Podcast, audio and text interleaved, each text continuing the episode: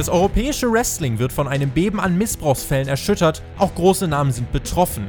Wir versuchen die letzten Tage einzuordnen. Außerdem Covid-Chaos bei WWE. Ein Insider beschreibt die WWE nach einem positiven Corona-Test als führungslose Clownshow. Über das und mehr sprechen wir jetzt bei Hauptkampf.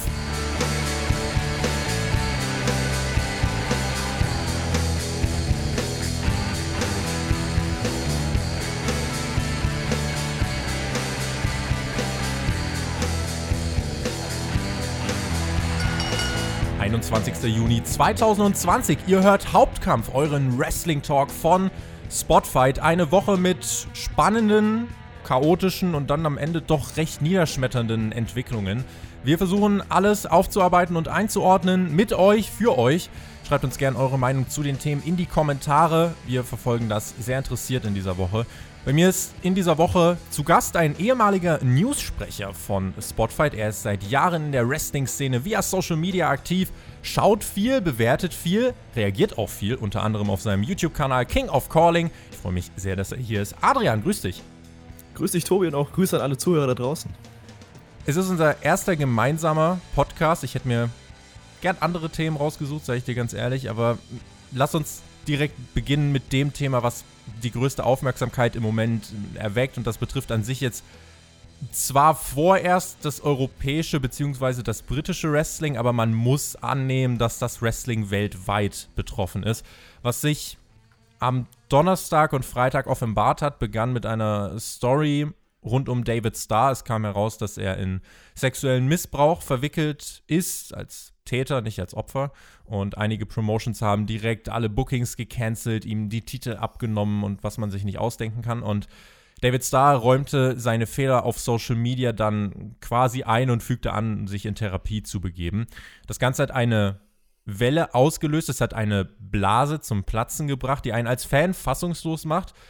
Aus internen Kreisen und verlässlicher Quelle heraus kann ich relativ äh, sicher berichten, ja, da ist eine Blase geplatzt, aber im Business selbst war es jetzt nicht so, dass da nicht wenige von äh, wussten, sondern da war für die Performer und für die Crews und so, bei einigen Dingen ist man vielleicht gar nicht so überrascht. Da ist eigentlich das überraschendste, schockierendste, wie viel auf einmal dann jetzt eben ähm, herauskommt. Es geht jetzt darum, dass sich sehr viele Performerinnen und Performer in erster Linie aus Großbritannien bzw. dem europäischen Raum getraut haben, offen ihre Erfahrungen mit Missbrauch, mit sexuellem Missbrauch, sexueller Gewalt zu teilen. In Wrestling-Schulen, Backstage, außerhalb von Shows.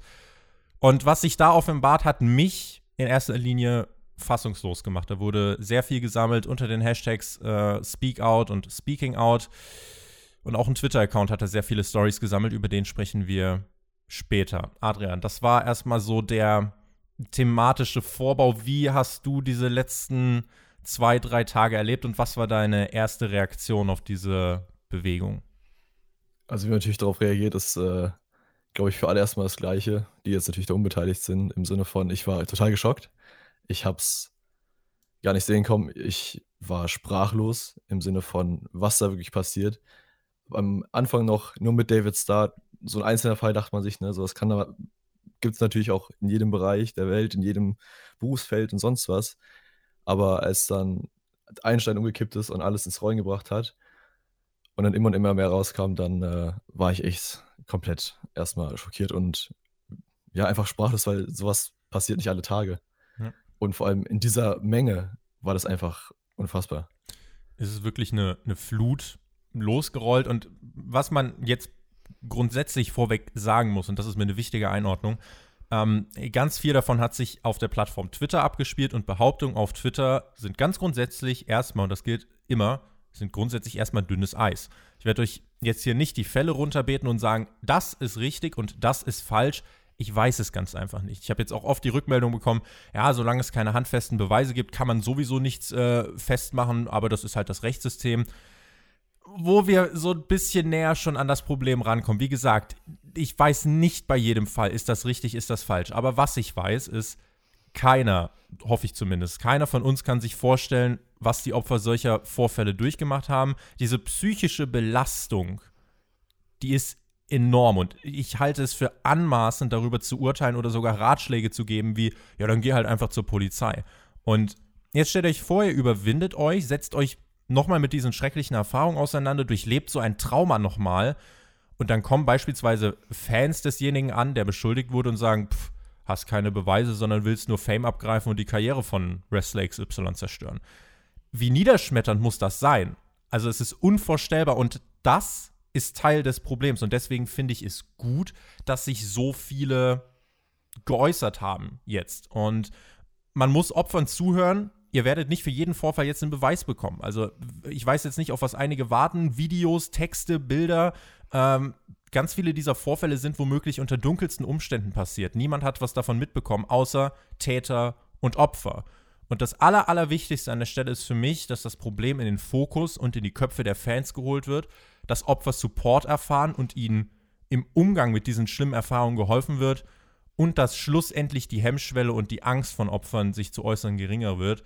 Und es geht einfach darum, dass das Problem des Missbrauchs, Adrian, in der Wrestling-Branche angegangen wird. Und man kann jetzt definitiv sagen, es gibt ein großes Problem. Ein großes Problem ist vielleicht sogar noch ein bisschen untertrieben, ja. vor allem einfach bei den Umständen.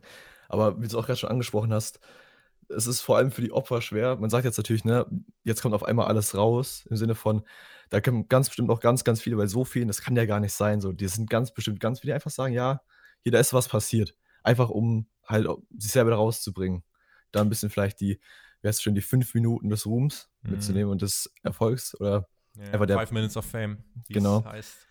Aber das Problem ist dabei, eine einzelne Person traut sich natürlich sowas nicht immer.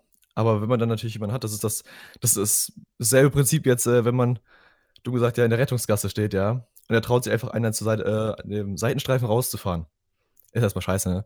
Aber wenn es einer macht, macht es noch einer. Macht es noch einer. Weil man braucht diesen einen, der anfängt, der das ganze, der die ganze Stadt ins Rollen bringt. Und das ist jetzt vielleicht äh, hier das eine ist positiv, ne, das andere ist negativ. Ah, das Prinzip aber ist dasselbe. Das ja. Prinzip ist dasselbe, genau. Und äh, wie du schon erwähnt hast, ich meine, ich sag mal so, wir kennen es alle. Wir, wir, mögen uns nicht an eine Situation zurückerinnern, die, bei der wir uns einfach unwohl gefühlt haben, ja. Sei es, weil wir irgendwas Blödes gesagt haben oder einfach gedacht haben, oh, das nee, war jetzt nicht so die beste Situation. Mhm. Und wenn man das Gefühl jetzt nimmt und dann nochmal verschlimmert und verschlimmert und verschlimmert, wie es halt für die meisten dieser Opfer der Fall ist, dann will ich mir gar nicht vorstellen, was es für eine Kraft und Mut kostet, da überhaupt öffentlich was zu sagen dazu sich dazu zu äußern. Und gerade deswegen finde ich, ist das auch unfassbar respektabel, was sie da machen, dass sie dann da an die Öffentlichkeit gehen kann und sich traut. Ja. Es ist ganz, ganz schwer, das auch wirklich irgendwie im Detail aufzuarbeiten und einzuordnen. Ich habe mir vor diesem Podcast wirklich viele lange Gedanken gemacht. Letzten Endes sitze ich jetzt hier und habe mir halt ein paar Stichpunkte gemacht, äh, weil es halt einfach super schwierig in Worte zu fassen ist, finde ich. Also aus persönlicher Sicht ist es halt schwierig, wenn einige dann schreiben, ne, es geht so lange die Unschuld, bis die Schuld bewiesen ist. Ist halt irgendwie, finde ich, in dem Zusammenhang eine problematische Haltung. Ich meine, ich verstehe den Ansatz, aber und klar gibt es immer die Gefahr, dass die Bewegung von einigen genutzt wird, äh, um Missgunst oder offene Rechnung zu begleichen mit Leuten, die sie nicht mögen. Aber ich kann euch aus ich habe wirklich mit wem gesprochen. Ich kann euch aus einer vertraulichen Quelle heraus berichten, vieles von dem, was da geschrieben wird, ist absolut nicht abwegig. Und das Wrestling hat ein sehr, sehr großes Problem, was sexuellen Missbrauch angeht. Und diese Erkenntnis tut einfach weh. Aber so sehr es schmerzt, das Wichtigste von allem ist, dass das jetzt ähm, so an die Öffentlichkeit kommt und dass jetzt auch wirklich darüber gesprochen wird. Es betrifft Namen, bei denen man echt erstmal schlucken muss. Losgetreten wurde das Ganze, wie eingangs erwähnt, durch David Starr. Ich habe mich umgehört bei meinem guten Freund und WXW-Experten Sven. Er ist auch ehemaliger Chefredakteur bei spotfight.de. Und ich habe ihn gefragt, wie das ist, wenn man beim Karat in diesem Jahr noch jemanden wie David Starr feiert und auch emotional total auf seiner Seite steht, mit ihm verbunden ist. Und dann kommt auf einmal sowas heraus. Seine Antwort darauf sah wie folgt aus. Ja, die Causa David Starr. Es ist äh, schon verrückt, was das Gehirn äh, für Sachen mit einem machen kann, weil wir alle wissen, dass Wrestling äh, Geschichten erzählt und äh, diese Geschichten werden durch äh, Charaktere transportiert und hinter diesen fiktiven Charakteren stehen halt ähm, wahre Menschen, die ihren Beruf erfüllen. Und äh, so fällt es halt leicht, dass man einem äh, Heel-Charakter ähm, den man vielleicht in dieser Geschichte abgrundtief hasst, nicht abnimmt, dass der im Privatleben sich genauso verhält. Und völlig verrückt ist es genau umgekehrt bei Leuten, die immer ein Babyface waren, weil ähm, ja, man transportiert plötzlich diesen Charakter, der dort gespielt wird, auch auf den Darsteller dahinter oder den äh, Profi-Wrestler. Und das passiert ganz automatisch, auch wenn man eigentlich das weiß. Also ich weiß nichts über Leute, die äh, mir diese Geschichten im Ring verkaufen. Und trotzdem glaubt man, äh, dass dort ein guter Mensch vor einem steht. Und im Fall David Starr wird das halt noch mehr begründet damit, dass das halt ein guter Wrestler ist, dass der ähm, durchaus beliebt in den Hallen ist, dass der der Erste am Merch-Tisch ist und der Letzte, der abräumt, dass der äh, ohne zu murren immer Fotos mit einem macht, Autogramme gibt, immer ein Lächeln auf den Lippen hat und ähm, ja, da fällt es halt schwer und man macht sich ja auch nicht so viele Gedanken, wie ist der Privatmensch, weil das interessiert einen ja eigentlich auch nicht, äh, wenn man zum Wrestling geht. Und umso schwieriger oder umso trauriger ist es halt, wenn man dann erfährt, dass das ganz und gar kein Held ist, den man da, ähm, den man da bejubelt, sondern vorsätzlich jemand, der anderen Leuten auch im Privatleben Gewalt antut. Und äh, ja, es ist schwer aus diesem Kopf zu transportieren, weil einerseits ist man natürlich enttäuscht von diesem Menschen und äh, es ist auch ganz klar, dass man hier dann auf Merch, Merchandising sitzt, dass man nicht mehr tragen will, weil man halt diese Person nicht mehr unterstützen will. Andererseits macht es einen auch traurig, weil man, und jetzt mache ich kurz den Schlenker zu am Anfang, man sich trotzdem irgendwie getäuscht fühlt, obwohl man es eigentlich gar nicht darf, weil man hat nie was vom Privatmenschen mitbekommen. Und trotzdem hat das Gehirn einem ein Bild geschaffen, wie dieser Mensch wahrscheinlich auch in seinem Privatleben ist. Dass man sich da täuscht, ist, äh, ähm, ja, ist dann die größte Überraschung und ähm, nichtsdestotrotz äh, muss man ganz schnell mit diesem Kapitel abschließen und spätestens dann, wenn man diese schlimmen Sachen hört, glaube ich, fällt diese Trennung zwischen Charakter und, äh, und äh, jemandem, der den Beruf ausführt, glaube ich, wieder leichter und ähm, gut, dass solche Sachen dann rauskommen und ähm, ich denke, dass viel mehr, dass er diesen Spirit, den er jetzt über Jahre im Ring gehabt hat, einfach nicht mehr transportieren kann. Ähm, was da am Ende an den Anschuldigungen dran ist, das soll ein Gericht entscheiden. Ähm, dass er aber selber schon sich einen Großteil der Schuld gibt, zeigt ja einfach, dass es kein so netter Mensch ist, wie man eigentlich gedacht hat. Oder wie das Gehirn einem versucht hat zu sagen. Ja, ähm, das war meine kleine Einschätzung dazu. Vielen lieben Dank, Sven, für deine Einordnung. Adrian, wie gehst du damit um, wenn jemand vielleicht auch dein Lieblingswrestler mit solchen Vorwürfen konfrontiert wird. Was, was macht das mit dir? Also zuerst mal ist natürlich diese Grundgedanke von wegen, äh, man weiß ab, ne? Weil erstmal, man kennt die Person natürlich nicht persönlich, aber man ist halt sehr emotional mit dem Charakter, mit der Persona, die, die, die einfach gespielt wird. Halt man, man kann sich sehr gut identifizieren, das ist ja der meiste Grund, so warum man beim Wrestling einfach involviert ist. Man kann es einfach nachvollziehen und man ist involviert in die Story. Und deswegen, ich glaube, bei mir war das auch erstmal so, man blockt das erstmal ab. Also bei mir ist erstmal so, ich leugne es, von wegen, das, das kann ja eigentlich gar nicht sein. Aber nach kurzer Zeit kann ja doch, legt sich der Schalter um. Ja, aber was, wenn doch? Und gerade bei dem Thema ist es sehr, sehr wichtig, dass man sich da, glaube ich, auch öffnet und wirklich da sich reinliest, sich informiert, weil ich kann jetzt sagen, ja, ich bin jetzt, ähm, David Starr ist für mich ein absoluter Top-Wrestler, ja, natürlich seine Innenringfähigkeiten leiden jetzt nicht, äh, werden davon jetzt nicht betroffen sein. Aber es ist jetzt schwer für mich zu sagen, hier der Wrestler, der hat ein gutes Match abgeliefert, weil ich im Endeffekt doch jetzt eine Person mit den Vorkommnissen nicht mehr unterstützen möchte, so sehr ich es auch seiner inneren Persona, seinem Charakter halt gönnen möchte. Aber ich kann es halt einfach nicht mehr. Und das ist halt ein sehr neues, unwohles Gefühl. Aber ich glaube, es ist auch sehr, sehr wichtig, dass man so denkt und dass man auch wirklich da diese Person in dem Gehen nicht mehr unterstützen kann nach so einem Vorkommnissen. Der aktuellste Fall zum Zeitpunkt dieser Aufnahme, Redaktionsschluss für diesen Podcast ist der 20.06.14 Uhr. Aktuellster Fall, Velveteen Dream. Der Independent Wrestler Josh Fuller hat einiges äh, veröffentlicht. Es gab ja, wenn wir uns erinnern, vor äh, einigen Wochen oder ich glaube fast schon Monaten gab es ja schon mal was, äh, wo was zu Velveteen Dream rausgekommen ist. Da wurden Bilder veröffentlicht und Chatverläufe und auch eine Sprachnachricht.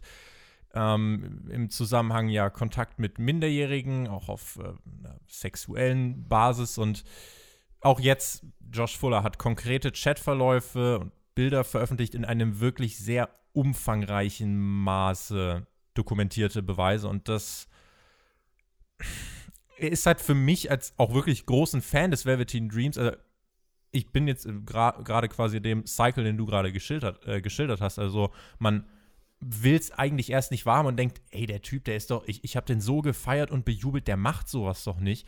Und wenn man sich aber wirklich einfach rational jetzt damit auseinandersetzt, muss man sich denken, puh, der scheint wirklich ein, ein, ein großes, äh, da scheint ein großes Problem vorzuliegen. Und ähm, wenn ich mir das jetzt so anschaue, denke ich mir, okay, da muss das jetzt, das muss untersucht werden und wenn sich das bewahrheitet und diese, wie gesagt, diese Beweislage ist relativ umfangreich, dann gibt es für mich eigentlich nur die Möglichkeit zu sagen, äh, sorry, Dream, wir finanzieren dir eine Therapie, aber hier in dieser Company hast du keine Zukunft und ähm, das ist, wir werden nachher noch auf ein AEW-Statement zu sprechen kommen, wo tatsächlich einige jetzt gesagt haben, oh, wie kannst du das als gutes Statement bezeichnen? Ich kann euch das nachher erklären, warum ich das als gutes Statement bezeichne. Ähm, Velveteen Dream eben jetzt für mich das Beispiel, wo ich sage, ey, das ist ein Typ, den ich gefeiert habe und da kommt jetzt sowas raus und das ist wirklich nur schwer zu verdauen. Und da sind wir eigentlich auch dabei, ne? Es sind ja eben nicht nur Namen aus England. Ich will jetzt auch gar kein krasses Name-Dropping betreiben, weil ich bin überhaupt kein Fan davon, äh, dieses Skandalisieren und Hochschaukeln und welcher Name ist die größere Schlagzeile. Deswegen lenke ich da jetzt nicht den großen Fokus drauf. Auch NXT UK, das ist der Fokus, der auch gesetzt worden ist. Auch NXT UK ist eben im Rahmen dessen sehr äh, in, den, in den Fokus geraten. Es gibt einige Performer, die dort unter dem WWE-Banner antreten und äh, angetreten sind, die nun mit Vorwürfen zu kämpfen haben. Einer davon ist Jordan Devlin. WWE hat dazu am Freitag das Statement veröffentlicht: We take any allegation of this nature very seriously and are looking into the matter. Mittlerweile wurden einige Fälle konkret bestätigt, einige widerlegt. Der NXT-Star Ligero beispielsweise hat einige Anschuldigungen als wahr bezeichnet und sich selbst quasi auch für schuldig befunden. Einige andere Anschuldigungen wies er klar zurück. Es gab ein zweites WWE-Statement Freitagnacht und ähm, dort hat man quasi Folgendes ausgesagt: Individuals are responsible for their own personal actions. WWE has zero tolerance for matters involving domestic violence, child abuse and sexual assault was in diesem Statement basically gesagt wird, WWE geht hart gegen Fälle von Missbrauch, sexueller äh, Gewalt vor. Strafen, Suspendierung und Kündigung werden ausgesprochen, wenn sich da irgendwas bestätigt und die Stars sind für ihre privaten Aktionen selbstverantwortlich und müssen dann eben auch den Preis dafür zahlen.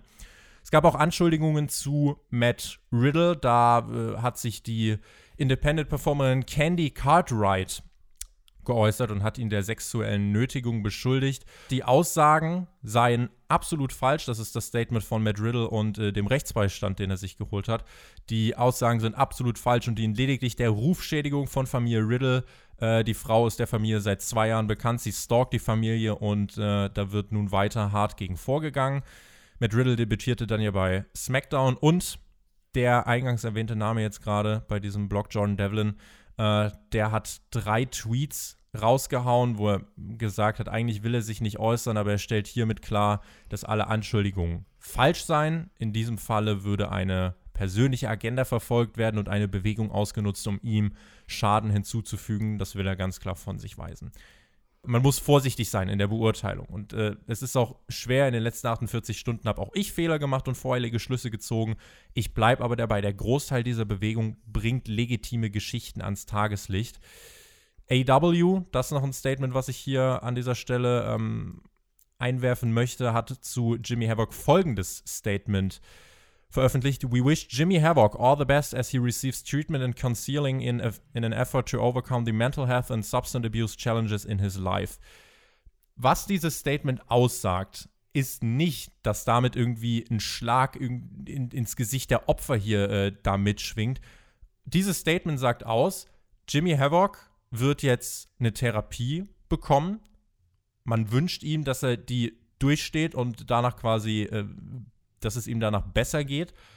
Und in dieser Zeit wird er, so nehme ich das jetzt wahr und so muss es auch kommen, ansonsten werde auch ich dann das scharf verurteilen. Er wird in dieser Zeit kein Teil des TV-Produkts sein und in dieser Zeit, wo er sich der Therapie widmet, wird AEW den Fällen auf den Grund gehen, wird das untersuchen und wird dann auch ähm, eine Entscheidung treffen. Und wenn sich diese Vorwürfe, die es gegenüber Jimmy Havoc gibt, von ähm, Alkoholkonsum, über, der über die Stränge geschlagen ist, äh, der dann in Gewalt ausgeartet ist, auch sexueller Natur dann gegenüber Frauen, dann ist er nicht haltbar für diese Company. So, und darauf warte ich jetzt. Ähm, das ist eben die, die Geschichte, die dann jetzt dort verfolgt wird. Bei WWE gab es auch noch einen Fall und dann machen wir mit dieser, mit dieser aktuellen Übersicht von gesicherten Fakten im Moment, machen wir da den Haken dann kurz dran. Ähm, eine Reaktion von WWE auf einen Vorwurf und zwar gegen Jack Gallagher war dann ähm, gestern auch Freitagnacht die direkte Entlassung. Und bei mir weckt sich dadurch das Gefühl, dass eben schon an einigen Sachen was dran ist. Was ist dein Take so zu diesen, zu diesen ganzen Fällen, zu diesen gesicherten Fakten, die ich dir jetzt auch gesagt habe? Was ziehst du daraus? Also, was man natürlich erstmal kurz festhalten muss, so äh, Statistiken belegen natürlich nicht immer alles unbedingt 100% korrekt, aber ne, vom Durchschnitt. Ich habe mich da nicht mal reingelesen, weil ich dachte mir, okay, mich interessiert jetzt mal, wie viel der Falschanschuldigen sind im Regelfall wahr und welche sind halt, also welche sind halt falsch, welche, welche wahrheiten sich. Und in der Regel spricht man davon, dass je nach Statistik, das ähm, kommt halt immer darauf an, variiert, welche man jetzt nimmt, zwischen 2 und 6 Prozent von den Anschuldigungen sind falsche Anschuldigungen, was natürlich ein sehr geringer Anteil ist. Ähm, und vor allem jetzt, wo wir es auch gesehen haben, ne, du hast gerade angesprochen mit Jack Gallagher, die Entlassung zeigt ja, da ist auf jeden Fall was, nicht, nicht, nicht auf jeden Fall, ich meine, wir haben es bei Enzo, gab es ja auch dasselbe, dass er danach entlassen wurde, weil das wahrscheinlich eher eine Reihe von Events war, die es ausgelöst hat, wo sich im Endeffekt dann doch nicht hundertprozentig was rausgestellt hat. Ähm, aber es wird auf jeden Fall was dran sein und auch wahrscheinlich an sehr, sehr vielen. Ich finde, da haben auch sehr, sehr viele ähm, ihre, ich sag mal, Beweise, ja, in Anführungszeichen Beweise, die sie rausgebracht haben, wirken auch sehr echt authentisch. Screenshots genau, und sowas, ja. Aber ne, das Ding ist ja, das habe ich ja vorhin schon gesagt, du kannst jetzt nicht von jedem erwarten, dass er Screenshots, Videos und Bilder postet, ne? Also. Natürlich, also das, das, da habe ich, hab ich sogar eine Auseinandersetzung gehabt mit äh, einem anderen über eine Social Media Plattform, wo es dann hieß, ja, dafür will ich erstmal den Beweis und dann habe ich darauf geantwortet von wegen, nicht bei jedem äh, sexuellen Überbegriff äh, läuft jedes Mal eine Kamera. Ja. Ist jedes Mal ein, jemand dabei, der neben dran steht und sagt, ah, da ist gerade was passiert es wird ja vertuscht. Sowas macht ja keiner am helllichten Tag, also nicht ausgeschlossen, ja, leider, aber ähm, gerade sowas passiert nicht in der Öffentlichkeit, da wo es jetzt gerade perfekt belegen kann. Ja. Und äh, zu den ganzen UK-Anschuldigungen muss ich halt sagen, ich kenne ja selber Wrestler aus, dem, aus der Umgebung, die selber auch in England, äh, England aktiv sind. Und was ich von da gehört habe, war auch, äh, dass es absolut nichts Neues ist und dass die Szene ernsthafte Probleme hat und das auch bekannt ist. Und deswegen gerade auch, weil ich das halt von dieser Person gehört habe, kann ich mir auch wirklich leider, leider sehr gut vorstellen, dass an wirklich vielen dieser Fällen was Wahres dran ist. Der Account, auf dem sehr viel gesammelt worden ist, at Expose Wrestling, der wurde nach 48 Stunden am Freitagabend gelöscht.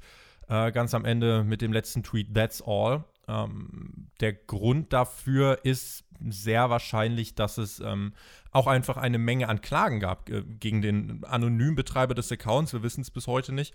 Und ähm, der äh, ja, wurde dann mehrfach des Rufmordes, der Rufschädigung bezichtigt, weil er unter diesem Account wurde ja wirklich alles gesammelt. Ja? Also wirklich nahezu bedingungslos alles. Mit dem Hashtag Speaking Out wurde dort retweetet. Äh, es wurden auch dort Chatverläufe veröffentlicht ähm, von Leuten, die dem Account geschrieben haben, teilweise mit Namen, teilweise ohne Namen. Und äh, das ist dann natürlich rein rechtlich gesehen schon erstmal angreifbar. Und äh, für einige natürlich dann auch gefundenes Fressen, wenn sie sagen können, ja, da setze ich erstmal meinen Rechtsanwalt drauf an, weil das ist haltlos und es ist eben nur Twitter. Hat das kurze Bestehen dieses Accounts deiner Meinung nach trotzdem auch eine positive Wirkung gehabt? Ich denke ich auf jeden Fall schon, weil äh, wir am Anfang äh, schon erklärt, so von wegen, ähm, es hat den Stein ins Rollen gebracht, ja. Und dadurch, desto mehr man sieht, desto mehr Leute trauen sich auch darüber auszusprechen, desto mehr Leute gibt es, desto höher ist vielleicht auch die Chance, dass jetzt jemand was sagt, der halt eigentlich nicht wirklich was erlebt hat, ja. Das sei mal an die Seite einfach nur dargestellt. Aber ich denke schon, dass es auf jeden Fall Leute dazu gebracht hat, sich zu äußern. Und vor allem bezüglich den Beweisen, ich sag's mal so, es ist wahrscheinlicher, dass etwas passiert ist, wenn jetzt fünf Leute berichten, dass eine Person was getan hat, als wenn es nur eine Person berichtet hat. Und ich denke mal, dafür war der Account relativ gut da, weil man halt so auch von vielen Menschen ähm, viele Geschichten gehört hat. Und wenn man da jetzt Parallelen ziehen konnte, wurde es doch dann doch schon immer wahrscheinlicher, dass eine Person, wenn sie es getan hat, sich be komplett bewahrheiten sollte, auch dann die Folgen äh, damit leben muss und auch da Folgen gezogen, äh, gezogen werden. Gezogen, ja. ja. Und äh, das ist genau die Sache, weil bewirkt hat es unter anderem, dass jetzt einige Stars nicht mehr gebuckt werden. Es hat auch einige Rücktritte einfach schon verursacht. Beispielsweise Dave Lagana, NWA Vice President, hat seinen Posten komplett geräumt, verlässt die Company. Jack Gallagher, äh, der ja auch beschuldigt wurde, haben wir gerade erwähnt, der wurde von WWE entlassen, auch ohne den Hinweis, äh, we wish you all the best in your future endeavors, einfach nur, also den Satz hat man weggelassen, es stand wirklich einfach nur da, WWE has come to terms, äh, ja, of the release of Jack Gallagher. Vielleicht sind das zum Zeitpunkt, wo ihr hört, auch schon mehr Namen, die jetzt dazugekommen sind. Ähm, aber das zeigt für mich eben schon, dass eben nicht nur Schall und Rauch hinter dieser Bewegung steckt, sondern dass an den meisten Dingen schon was dran ist. Innerhalb der Wrestling-Blase, wie gesagt, ähm, da gibt es auch Gerüchte und da wandern auch unter vorgehaltener Hand einige Dinge unter Performern und Crew hin und her. Die ja, Ausweitung von Vorwürfen haben wir eigentlich auch schon thematisiert. Es ist eben kein britisches, nicht nur ein europäisches Problem, es ist ein Problem der ganzen Wrestling-Branche. Und ähm, es gab eben jetzt auch schon in Amerika zahlreiche Anschuldigungen, unter anderem auch bei Impact Wrestling. Da gab es einiges an Vorwürfen, die sich mittlerweile auch als bestätigt herausgestellt haben. Wrestling-Journalist David Bixenspan hat Berichte des ehemaligen Impact-Referees Chris Levin bestätigt. Jesse Gabbard hat auf Twitter angekündigt, sich zeitnah zwei Medienanfragen großer Zeitungen zu widmen. Auch sie möchte einiges loswerden. Ihr erfahrt alle Entwicklungen bei uns natürlich auf Twitter at spotfight.de und in unseren Newsvideos auf YouTube. Und ja, das als Update-Blog. Das war mir wichtig, dass wir wirklich einen Blog mit gesicherten Fakten und Einordnungen hier drin haben, die über eine Spekulation hinausgehen. Es ist ein beklemmendes Thema und sowohl ethisch als auch moralisch. Alles andere als leicht zu beantworten.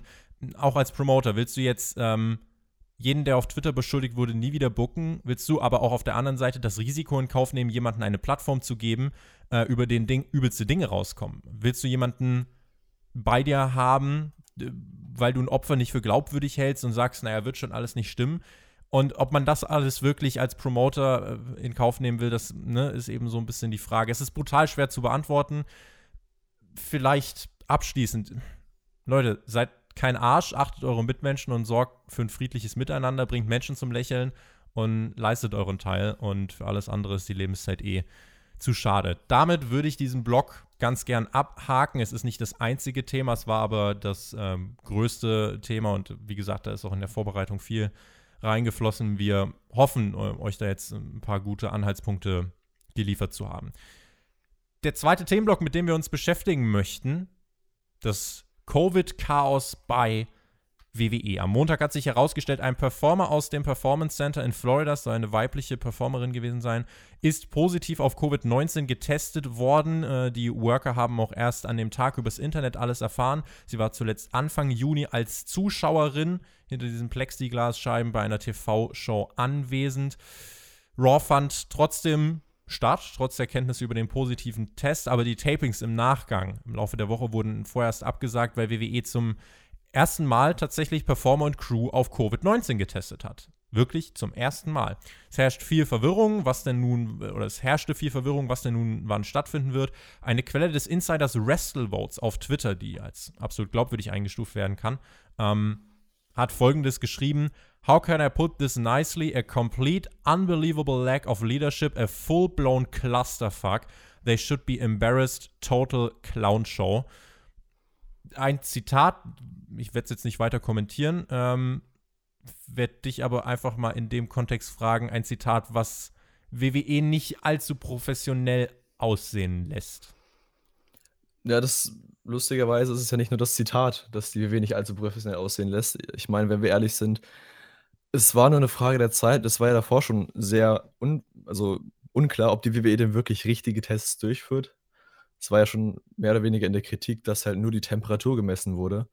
Und äh, an dem Zeitpunkt war es halt nur mal nur eine Frage der Zeit, bis früher oder später der erste, die erste getestete Person da im, in der Crowd oder auch aktiv im Ring steht. Wenn man sich New Japan anschaut, ne, bei denen ist es so, alle tragen eine Maske, die Kommentatoren haben einen, halten einen Abstand ein, es sind Scheiben aufgestellt. Und im Rahmen dessen kommt dann, äh, ja, jetzt quasi noch heraus bei Raw. Es waren, äh, jetzt während der letzten Ausgabe, waren äh, auch Freunde und Angehörige einiger Performer als Fans zugelassen. Äh, und denen wurde dann aus Gründen der Ästhetik, weil man gesagt hat quasi, das sieht doof aus, wurde denen gesagt, ihr dürft keine Masken aufsetzen. Im Rahmen des positiven Covid-Tests hat sich dann zum Beispiel auch ein Kevin Owens dazu entschieden, kurzfristig nicht bei der Show aufzutreten. Man sollte auch ne, nie vergessen, es geht jetzt auch gar nicht darum, dass hier ein Performer sterben muss, um es mal wirklich überspitzt darzustellen, bevor der ganze Wald brennt, sondern die sehen alle nach den Tapings auch irgendwann wieder ihre Familien, Eltern, Großeltern und auch wenn Performer keine Symptome haben, wenn sie das an ältere Menschen aus der Risikogruppe und aus ihrer Familie weitergeben und es dann zu schweren Verläufen kommt, dann muss man in Frage stellen äh, und wie ich finde, muss man es auch kritisieren, dass WWE dann dort zu fahrlässig und viel zu sorglos mit der Situation umgeht. Dazu kommt, jemand wie, wie Ric Flair, der dem Tod vor nicht allzu langer Zeit gerade so von der Schippe gesprungen ist, der war jetzt auch bei Raw anwesend. Braucht es das denn wirklich, frage ich mich. Also, wenn wir ehrlich sind, wirklich einen Mehrwert hatte ja der Auftritt von Ric Flair jetzt nicht, wenn wir uns mal die Raw-Ausgabe anschauen, für das, was er jetzt ähm, da zuständig war. Sein Engel mit Christian hätte vor allem angesichts der, der, der Situation eigentlich auch jeder andere übernehmen können. Nicht, natürlich jetzt nicht jeder, aber es wäre mehr als genug gewesen. Ich glaube, da sind wir uns einig, die einfach an der Stelle von Ric Flair stehen können. Hm.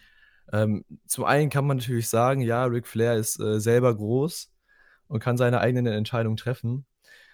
Aber ich finde, es ist die Aufgabe von der WWE dafür zu sorgen, dass ihre ähm, Angestellten, ihre Performer wirklich ähm, darauf getestet werden und gesichert werden, dass sie davor geschützt sind, wenn sie ja ihren Arbeitsplatz, sag ich mal, betreten. Vor allem bei einem Kontaktsport finde ich das wichtig und dass man sowieso noch die Größe eine Acht auf ja, ältere Menschen, bei allem Respekt an Ric Flair. Ähm, man muss einfach auch die älteren Leute schützen und Ric Flair da volle Kanne reinzustellen, vor allem jetzt, wenn wir wissen, was, dass es da einen positiven Test gab, finde ich, das ist absolut äh, in deinen Worten fahrlässig. Die Tapings sollen dann letztlich am Mittwoch und Donnerstag stattgefunden haben. Dabei geht es um die anstehenden Ausgaben von Raw, SmackDown, 205 Live und WWE Main Event. Die aktuellste SmackDown-Ausgabe, wo auch Matt Riddle debütiert ist, die war bereits aufgezeichnet worden. Ich muss mich ja auch fragen, wenn man sich zum Beispiel das Setting ansieht im Performance Center, da gibt es ja auch die, diese Plexiglas-Scheiben. Wenn das aber zum Beispiel die, die Street Profits bei ihrem Entrance bei Raw lockerlässig dann einfach nutzen, um hinter die Plexiglasscheibe bei ihrem Entrance zu gehen, Leuten ins Gesicht zu schreien, Handshakes zu machen, da kann man sich auch wirklich äh, weiß nicht, dann frage ich mich halt, warum habt ihr noch Plexiglasscheiben da? Äh, man bräuchte es vielleicht weniger, wenn man alle Performer und die Crew regelmäßig testen würde. Klar sind die Tests in den USA fehleranfällig, aber äh, ne, muss halt bei WWE schon so rangehen, das ist halt wirklich eine massive Steigerung der Sicherheit äh, und ist besser als nichts. Und wenn ich mir anschaue, was man im Moment macht, und das ist Temperatur messen und fragen, geht's dir gut, das ist ja quasi nichts. Ja, vor allem, ich meine, die WWE ich sag mal so, äh, Tests sind ja jetzt nicht kostenlos, selbstverständlich. Ja? Also nicht für alle, nicht für alle zugänglich, sagen wir so. Nicht für alle kostenlos zugänglich. Ähm, und da hat man einen Milliardenkonzern wie die WWE. Und ich sag's mal so, äh, von einem Milliardenkonzern erwarte ich, dass dieser auch reibungslos abläuft. Und dann so eine doch simple Sache wie einen Test zu machen. Mit jedem, den sie haben. Ich meine, es sind jetzt im Endeffekt, ich kann jetzt, ich weiß jetzt nicht genau, wie viele Leute da in dem Zuschauerraum sitzen, stehen, besser gesagt. Ich schätze mal, das sind so 30 Leute. Dann haben wir noch sagen wir, 30 aktive Wrestler, die bereitstehen und in der Crew ist, denke ich mir, auch aktuell nicht so der größte Aufwand. Sagen wir mal, es sind roundabout 250 bis 300 Leute, die aktiv daran beteiligt sind. Und wenn man diese Show aufziehen möchte, was ja auch, wo die WWE ja wirklich vehement versucht hat, durchzubeißen, dass wir wirklich da im Fernsehen bleiben können, und äh, aktiv bleiben können, dann finde ich, muss man einfach auch für diese 300 oder wie viele Leute es jetzt auch sind. Auch wenn es nur äh, 200 sind, das sind auch 200 Menschen. Also selbst wenn es 500 sind, selbst wenn es noch mehr sind, finde ich, ist es sowieso, es muss einfach getestet werden. Wir sind alle aktuell von dieser schwierigen Zeit betroffen und da darf man sich sowas einfach nicht erlauben, weil es war jetzt der, im, jetzt einfach mal blöd ausgedrückt, es war der gute Fall, dass nur eine Person davon betroffen war und dass davon scheinbar kein anderer jetzt äh, drunter sich angesteckt hat, so von den ja, Tests, die dann doch irgendwann mal gemacht wurden danach. Äh, da kann man wirklich von Glück reden. Schauen wir, wenn wir dabei sind, schauen wir auf die Raw-Ausgabe vom Montag. Das ist das dritte Thema von euch, das neue Raw-Fragezeichen unter Bruce Pritchard. Es war die erste Ausgabe ohne Paul Heyman. Vielleicht ganz grundsätzlich, wie hast du die Ausgabe wahrgenommen? Wie hat sie dir gefallen? So fairerweise würde ich jetzt persönlich behaupten, habe ich da jetzt noch nicht wirklich so den Riesenunterschied gesehen. Ähm, einerseits wahrscheinlich auch wegen der Randy Orton Edge Christian Storyline, also jetzt mit Christian, der jetzt hinzugefügt wurde nochmal, denke ich, hatte sich das ganz gut durch die Ausgabe gezogen und hat natürlich auch viel Zeit in Anspruch genommen, sodass man wahrscheinlich auch, ich sag mal, einen Ticken weniger von ähm, Bruce Pritchards ja, sag mal, Engagement gespürt hat. Wo ich allerdings das doch deutlich gemerkt habe, ist ähm, in den Matchzeiten, denn wenn man sich das jetzt mal so, ähm, ja, wenn ihr so die letzte und vorletzte Ausgabe jetzt mal grob vergleicht, sieht man halt natürlich, dass die Matchzeit wieder geschrumpft ist. Und äh, das ist so ein Nachteil, finde ich. Ähm, klar, World Wrestling Entertainment steht natürlich nicht nur für pures Wrestling, ist ja so oft das Argument.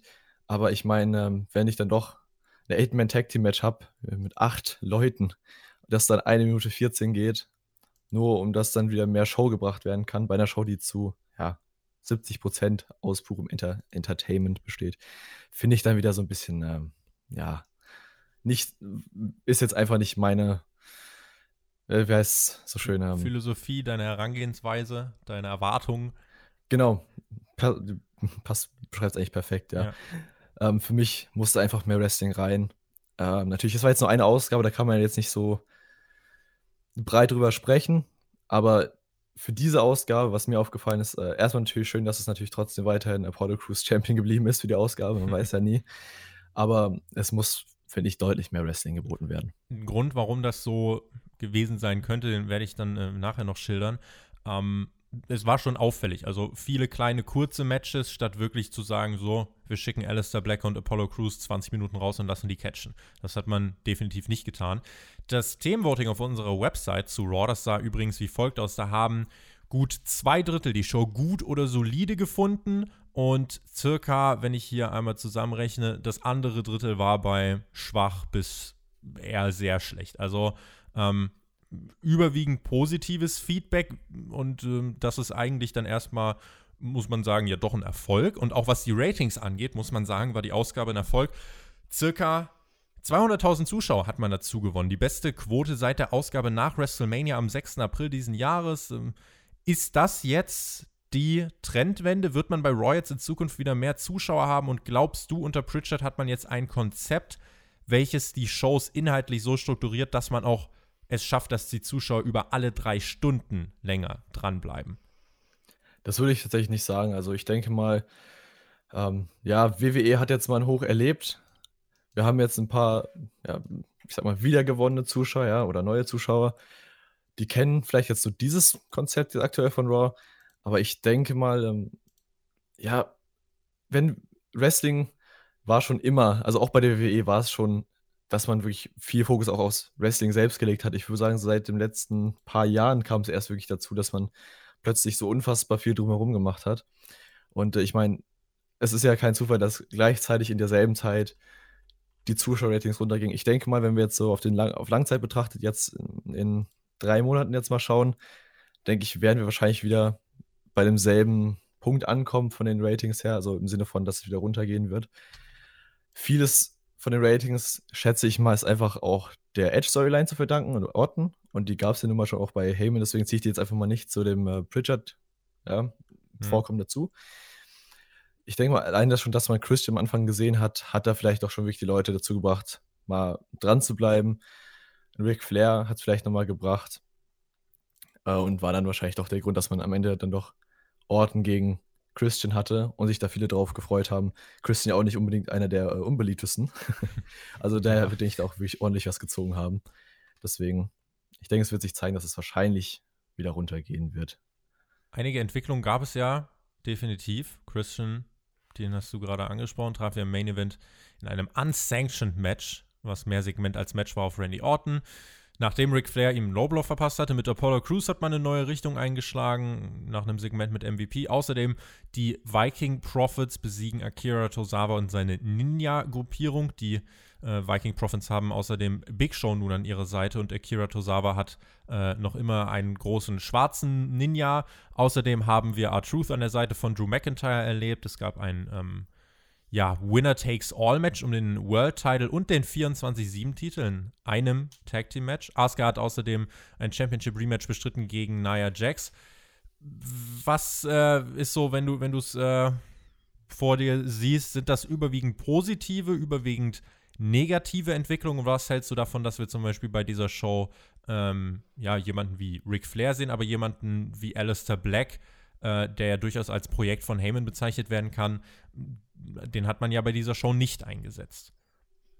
Also ich, für mich persönlich geht es einfach in die falsche ja, Richtung.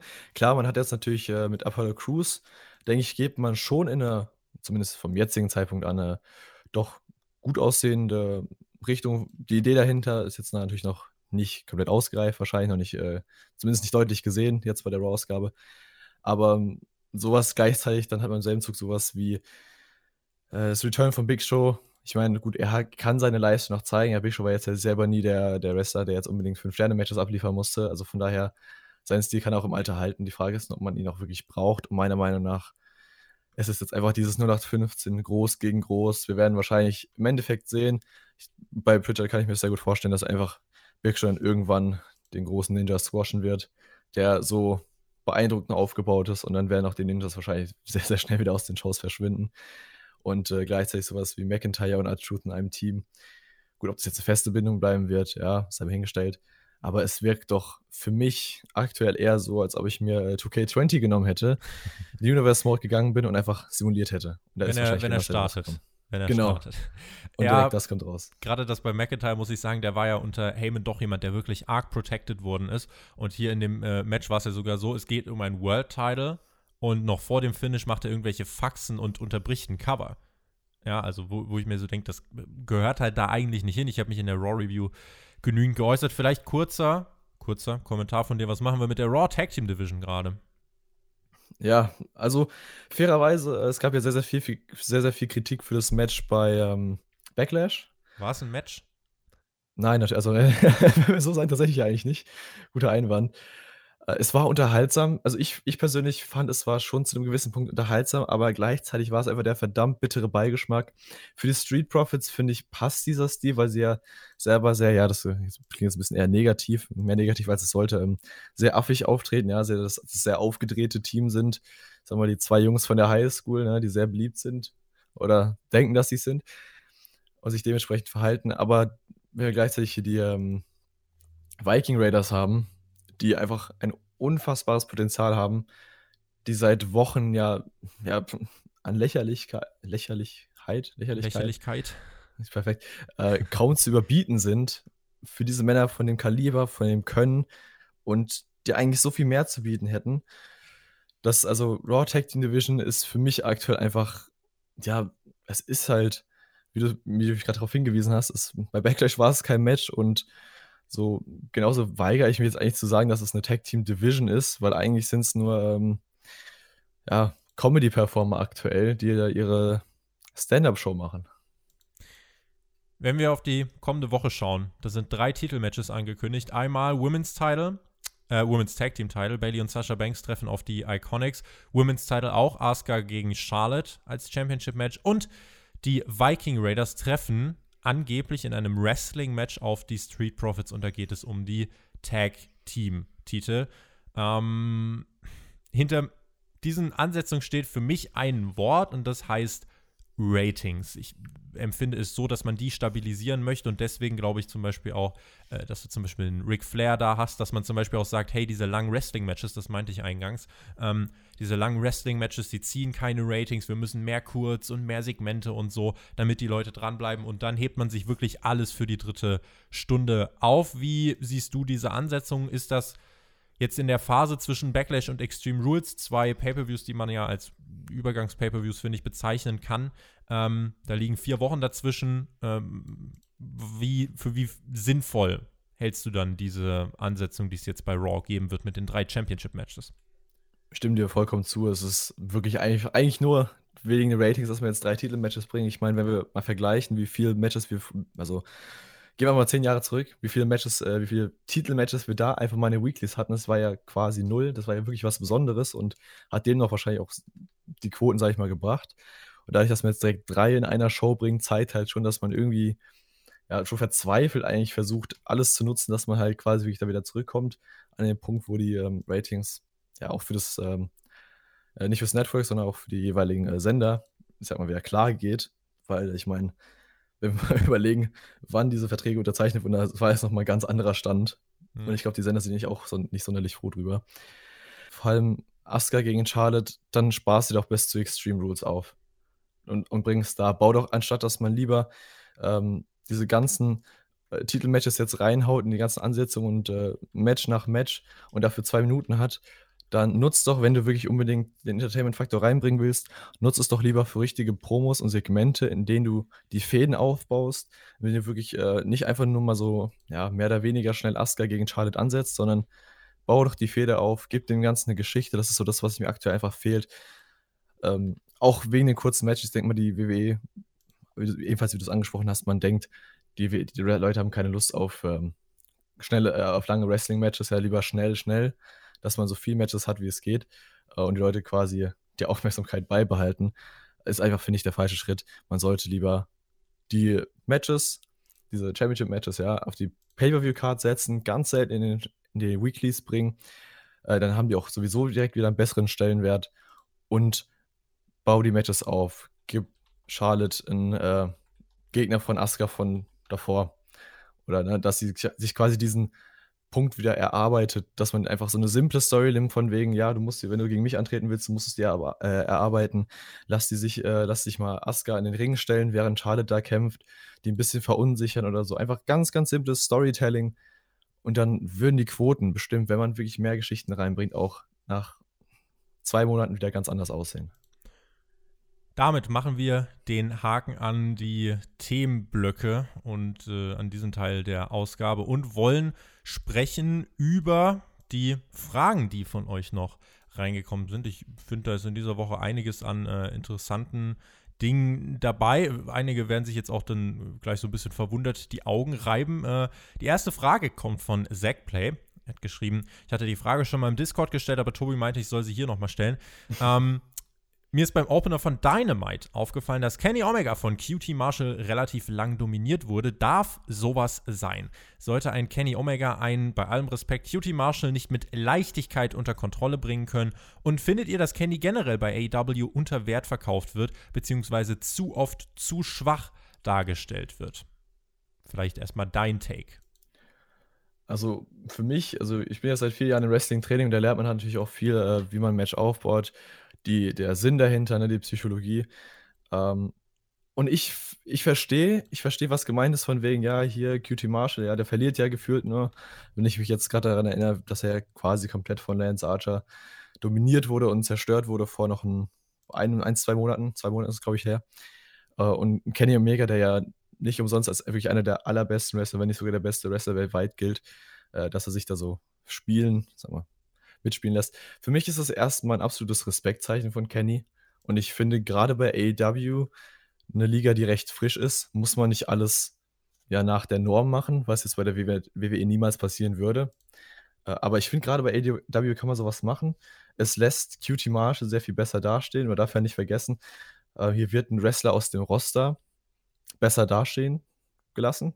Ja, in dem Sinne von, äh, er gehört ja genau zu AW wie Kenny.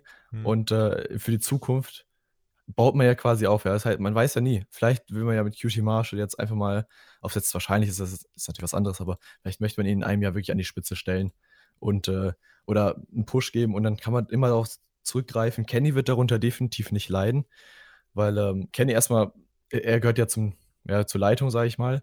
Und wenn er möchte, wird er bestimmt auch dafür sorgen können, dass er in den nächsten, äh, in den nächsten zehn Shows jeden Squash, auf den er Lust hat. Ähm, ich denke, Kenny macht da, er zieht sich gerade einfach ein bisschen zurück, äh, genießt, sage ich mal, einfach dieses Weekly-Feeling, das er jetzt hat, ne, was ja bei New Japan nicht so der Fall ist, was er ja jahrelang gemacht hat. Äh, sagen wir es zumindest, äh, es, es, ist schon was, was anderes, AEW und äh, New Japan. Und ich denke, wenn er wieder äh, möchte, kann er so dastehen, wie kann er als Champ dastehen, kann er im Main Event stehen. Aber ich denke, er zieht sich gerade bewusst selbst zurück. Und deswegen finde ich das eigentlich eine ziemlich gute Entscheidung. Zwei Dinge, die ich dazu sagen möchte. Das eine, Kenny Omega, wenn man jetzt äh, sich fragt, ja, wie wird er denn bei AEW dargestellt? Er hat 23 Matches gewonnen, ist nebenbei Tag Team Champion. Da hat er auch noch ein paar Matches gewonnen. Also der Overall Record, ich bin gerade auf der Seite von AEW, äh, von Kenny Omega, der ähm, Singles Record 23 zu 8. John Moxley hat einen Singles-Rekord von 18 zu 2. Äh, in diesem Jahr halt 13 zu 0. Ähm, insofern, also man kann Kenny Omega nicht unterstellen, finde ich, dass er nicht äh, gewinnt oder unterrepräsentiert wird. Also er gehört zu den absolut, äh, zu den Superstars, die die meisten Siege holen und er ist gerade Tag Team Champion. Was Kenny Omega ja gesagt hat in einem Interview auch, äh, bevor das mit AEW alles richtig losging, er hat gezeigt in Japan, dass er die Best Bout Machine ist. Jetzt will er zeigen, dass er auch im Mainstream bestehen kann und möchte diese Best Bout Machine erstmal ein bisschen hinten anstellen und will sich jetzt noch mehr auf andere Aspekte fokussieren. Ich finde, das ging dann äh, los eigentlich bei Full Gear mit diesem Deathmatch gegen John Moxley, wo er wo er einfach sich selbst beweisen wollte, ich kann das. Und wenn ich an diesen Bump denke, ganz am Ende auf die Wooden Planks, äh, dann wird mir jetzt noch übel dabei. Ähm, aber das wollte er einfach sich beweisen. Und jetzt will er sich gerade beweisen, dass er einer der besten Tag-Team-Wrestler der Welt sein kann. Und wenn er diese ganzen Dinge durchgespielt hat, dann wird er uns auch wieder zeigen, dass er der beste Singles-Wrestler der Welt sein kann.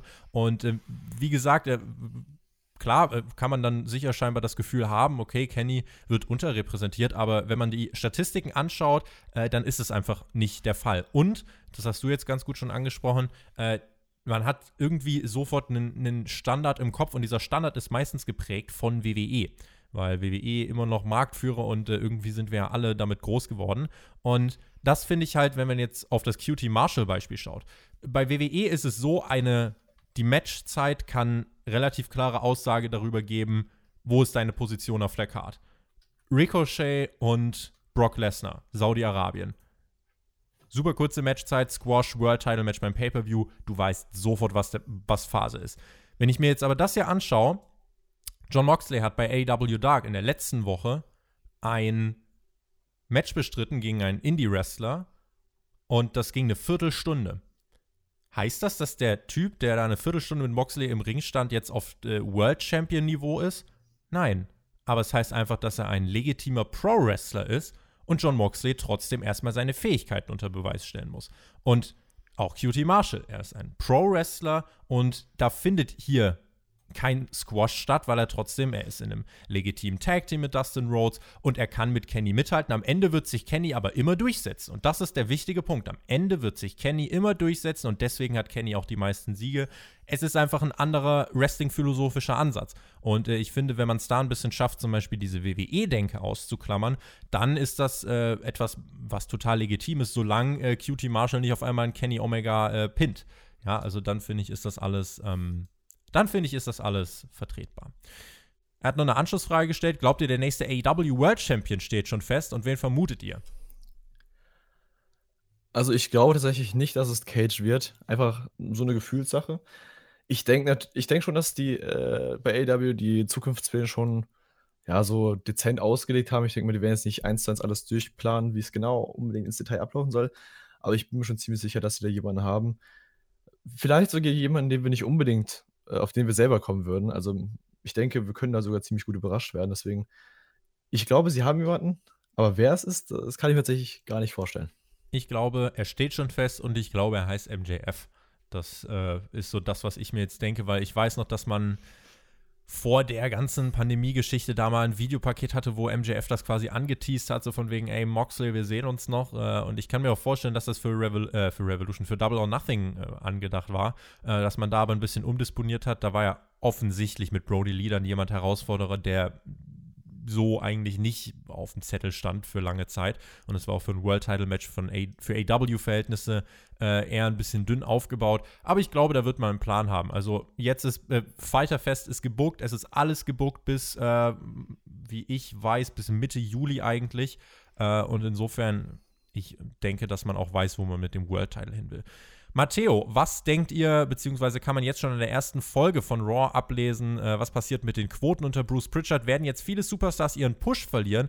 Und sehen wir Jinder Mahal im Main Event beim SummerSlam? Also, ich habe das vorhin angesprochen, dass ich äh, meine, ich denke erstmal werden die Quoten gleich bleiben. Ich denke, also im Sinne von, äh, nicht von dieser Ausgabe, aber hast, hast ja angesprochen, dass es 200, äh, 200.000 ins Plus gegangen ist.